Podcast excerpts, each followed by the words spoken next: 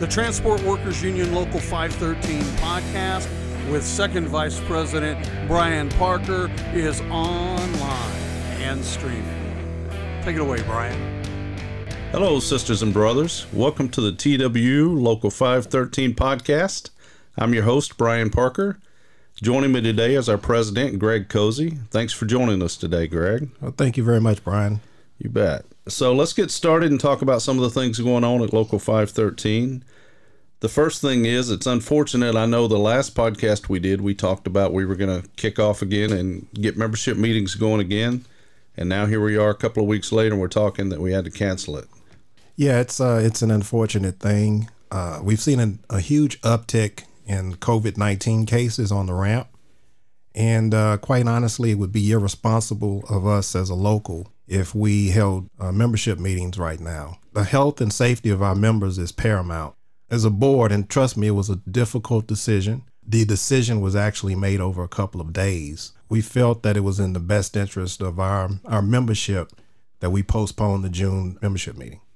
Yeah, and to say it was a difficult decision, I was part of that decision, and I can concur. Yeah. It certainly was was not an easy decision, and no, uh, so again, month to month, we're just taking this thing, you know, one day at a time, and obviously, we want to get back to having membership meetings as soon as we can. Yes, we we are actually uh, just exploring the opportunity or possible opportunity of perhaps doing the uh, the meetings outdoors in the back. Uh, we need to discuss it further as a board. We know that our members are hungry for the information in the membership meeting uh, setting, and uh, we certainly want to, you know, be able to do that uh, we're going to explore all the opportunities and uh, hopefully uh, we can uh, reconvene in July. Yeah, the information and the fellowship as well. Okay, uh, next let's talk about uh, facial protection. I know American is now saying that they're pushing the mask even more. Can you elaborate a little bit on that?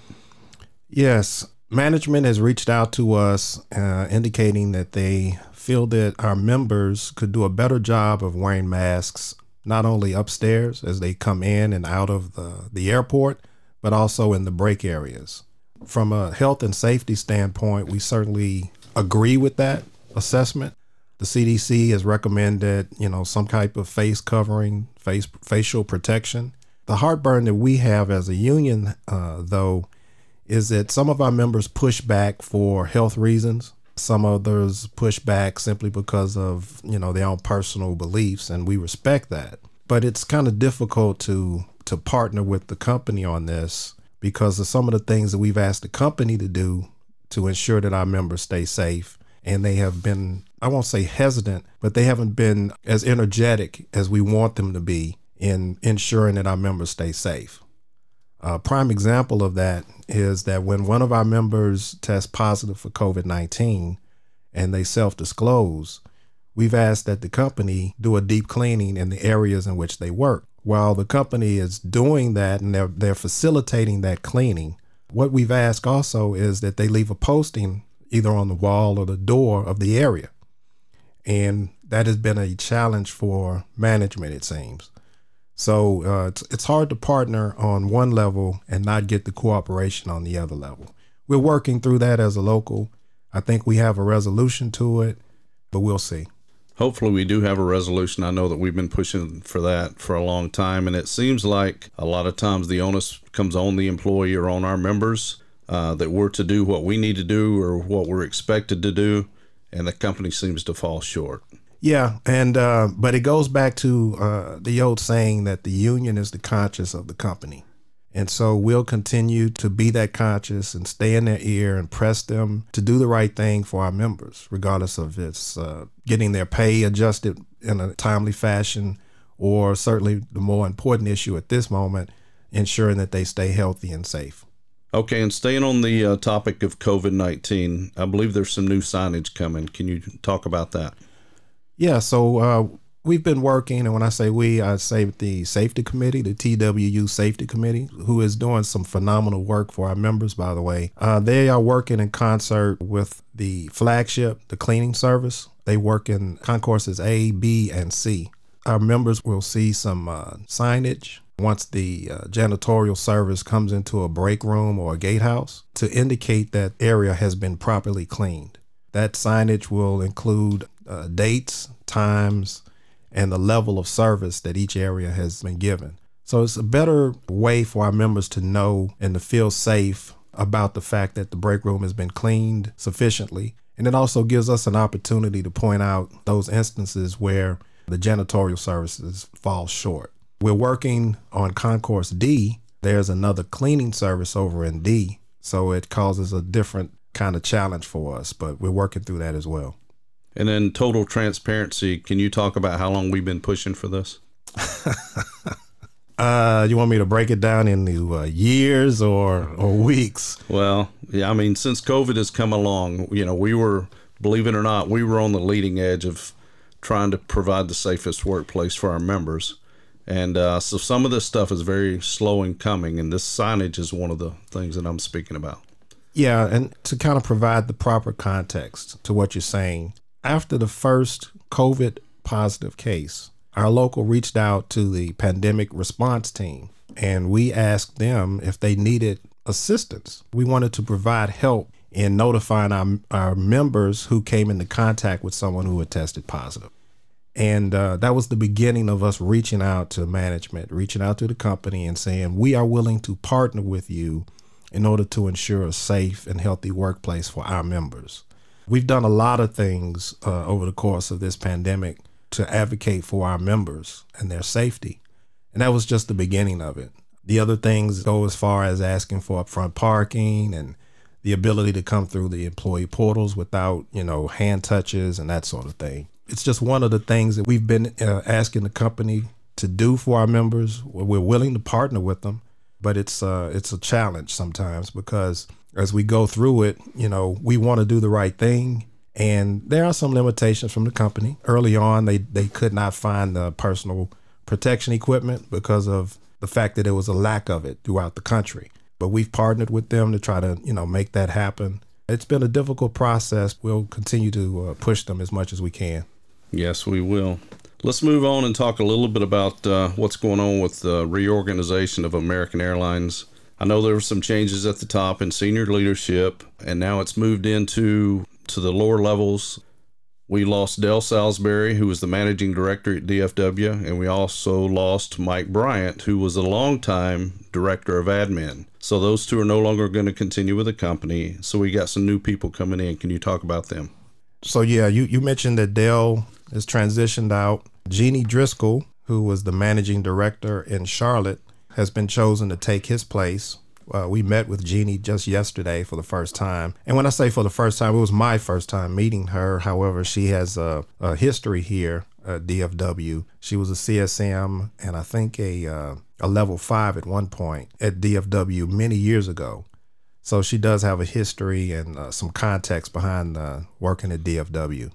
As far as Mike Bryant's uh, replacement is concerned, also a returnee to DFW, his name is uh, Bemo Fahande, and uh, he'll be replacing Mike over in uh, running the uh, administration. We uh, will welcome them in, and uh, we'll look forward to whatever opportunities we have to get them to conform to the TWU way. Yeah, they definitely need to conform.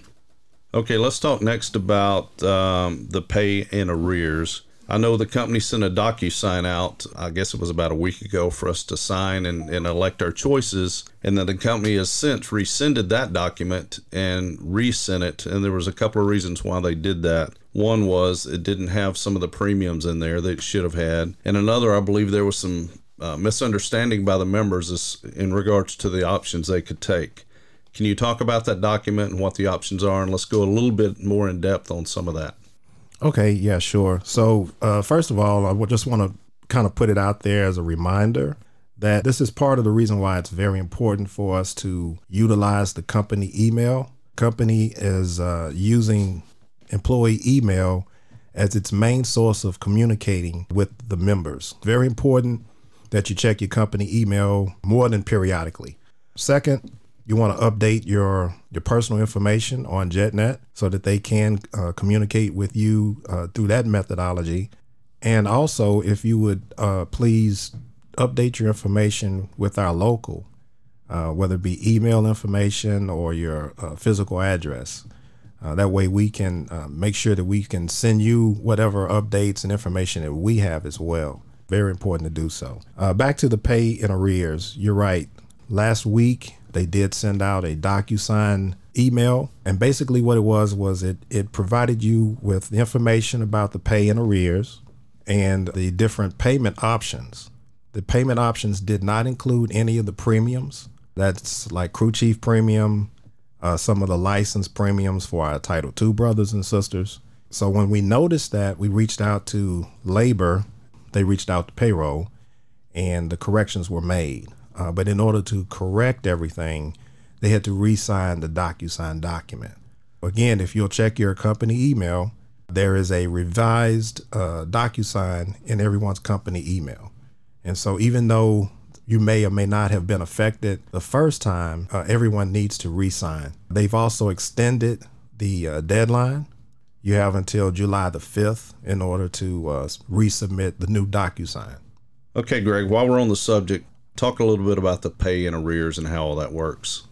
Okay, so uh, that goes back to the new joint CBA and also the WorkBrain program that we all will be working under at some point, either at the end of this year or the beginning of next year.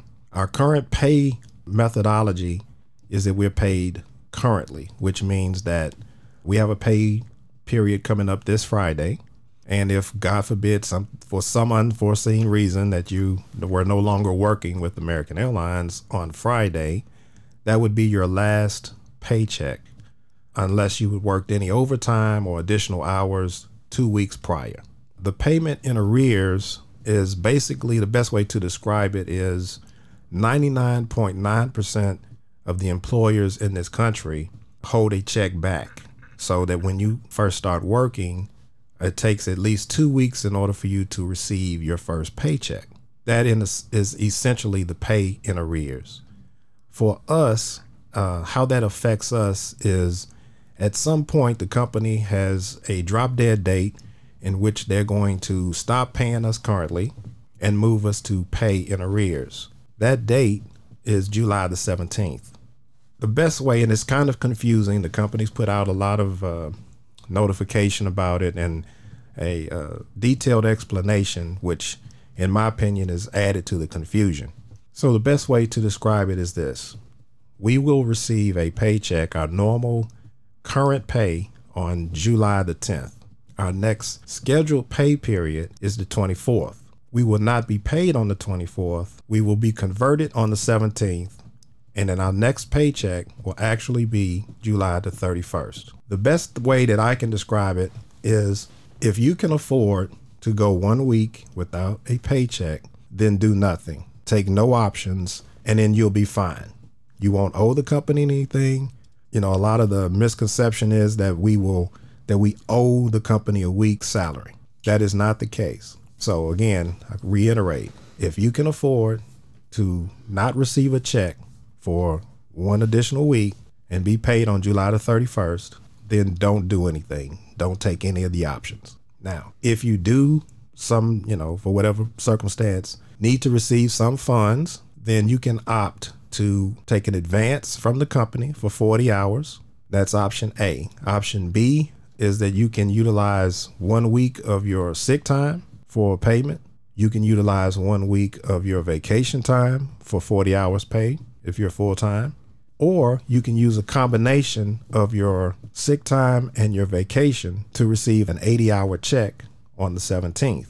Now, let me take a step back because what I didn't say was that even if you opt to do nothing and the way that your schedule is set up, where you work on the 11th and the 12th, then on the 17th, you will receive a check for those two days of work.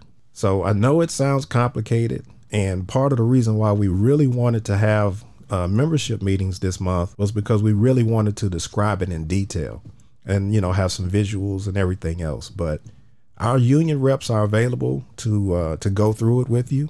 We're certainly available at the hall, you know, to give us a call and we'll try to work you through the process. Management has set up uh, a couple of workshops. Uh, there's one today, and there'll be another one tomorrow morning for you to, to attend so that they could uh, kind of work you through that process. And you mentioned the meetings to explain that at, at the airport. Uh, those are in the Yandry Center, and the times are on JetNet, correct? Yes, correct. Okay, let's talk next about uh, the flight schedule. Where are we at with the flight schedule at DFW?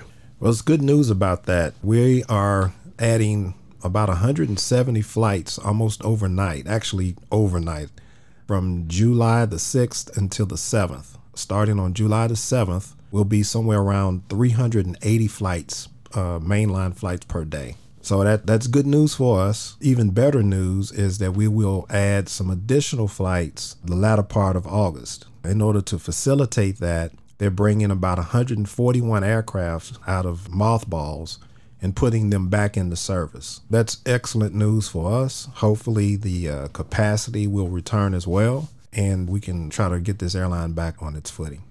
It's interesting that the flights are coming back, but the company has put another voluntary leave. I believe the window started on the 17th and ends on the 27th. Yes. So they've got a voluntary leave of absence option out right now. How is that going to play out at DFW? I mean, I know it's per operational need. Can you explain that? Uh, yeah. So before it was uh, in an effort to provide social distancing and also economic reasons. I think that because those flights are coming back, our workload will certainly increase. And I do not believe that they will extend as many voluntary leaves as they did before. Most certainly, it's a welcome sight to see those flights back. And uh, but I don't believe that it takes over the fact that we still need to do our social distancing and everything else as much as possible while we work at an expanded flight schedule. So we got a new bid coming Saturday, June 27th. There's some additions to the bid that wasn't on the bid that's on the wall. Can you talk about that? Yes, what we're going to see is an expansion of the zones. There was some some account taken on the this bid that we're working towards for the 27th as far as B concourse, which was zone 6 and subsequently, in recent weeks, after negotiating and, and talking to manpower planning, we're going to be expanding to a seven zone operation, both downstairs and upstairs. There'll be some additional positions that we will seek in order to staff those new zones. Okay, so the members need to keep an eye out for an interim bid, correct? Yes, we'll be uh, doing an interim bid, 10th of the month bids, in order to uh, facilitate staffing those zones. Okay, Greg, I know you've got uh, a meeting you've got to get to this morning, but before we go, is there anything else I didn't touch on that you'd like to speak about? Well, you know, uh, typically at our membership meetings, I, uh, I break things down into uh, different categories, and one of the categories is housekeeping. If I could end our podcast under some housekeeping measures, I just want to remind everyone that we need to get back into wearing our uniforms. It's essential, even though we have some concerns about what we are contractually obligated or the company's contractually obligated to give us. I know that some folks have made some requests about uniforms and we're working through those issues. But in the interim, we want to ensure that everybody's back in the uniform. And we know that that policy has been uh, pretty lax over the past couple of months, and rightfully so. But we want to reemphasize that. I also want to remind our members that we're going through locker reassignments. It's important to uh, to kind of follow through with that, uh, ensure that we have our locker that's assigned to us and our proper work area.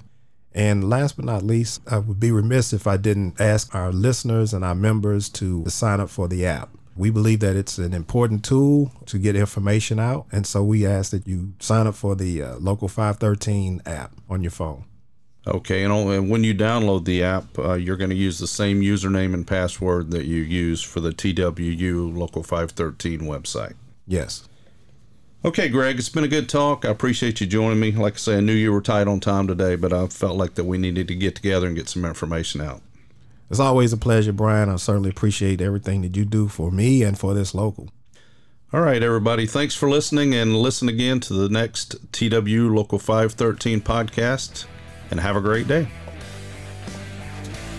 For questions and comments about today's podcast, please email podcast at twulocal513.org. For more information about TWU Local 513, please visit www.twulocal513.org. Music licensed by Pond 5. Today's podcast was produced, engineered, and edited by Tommy Engel.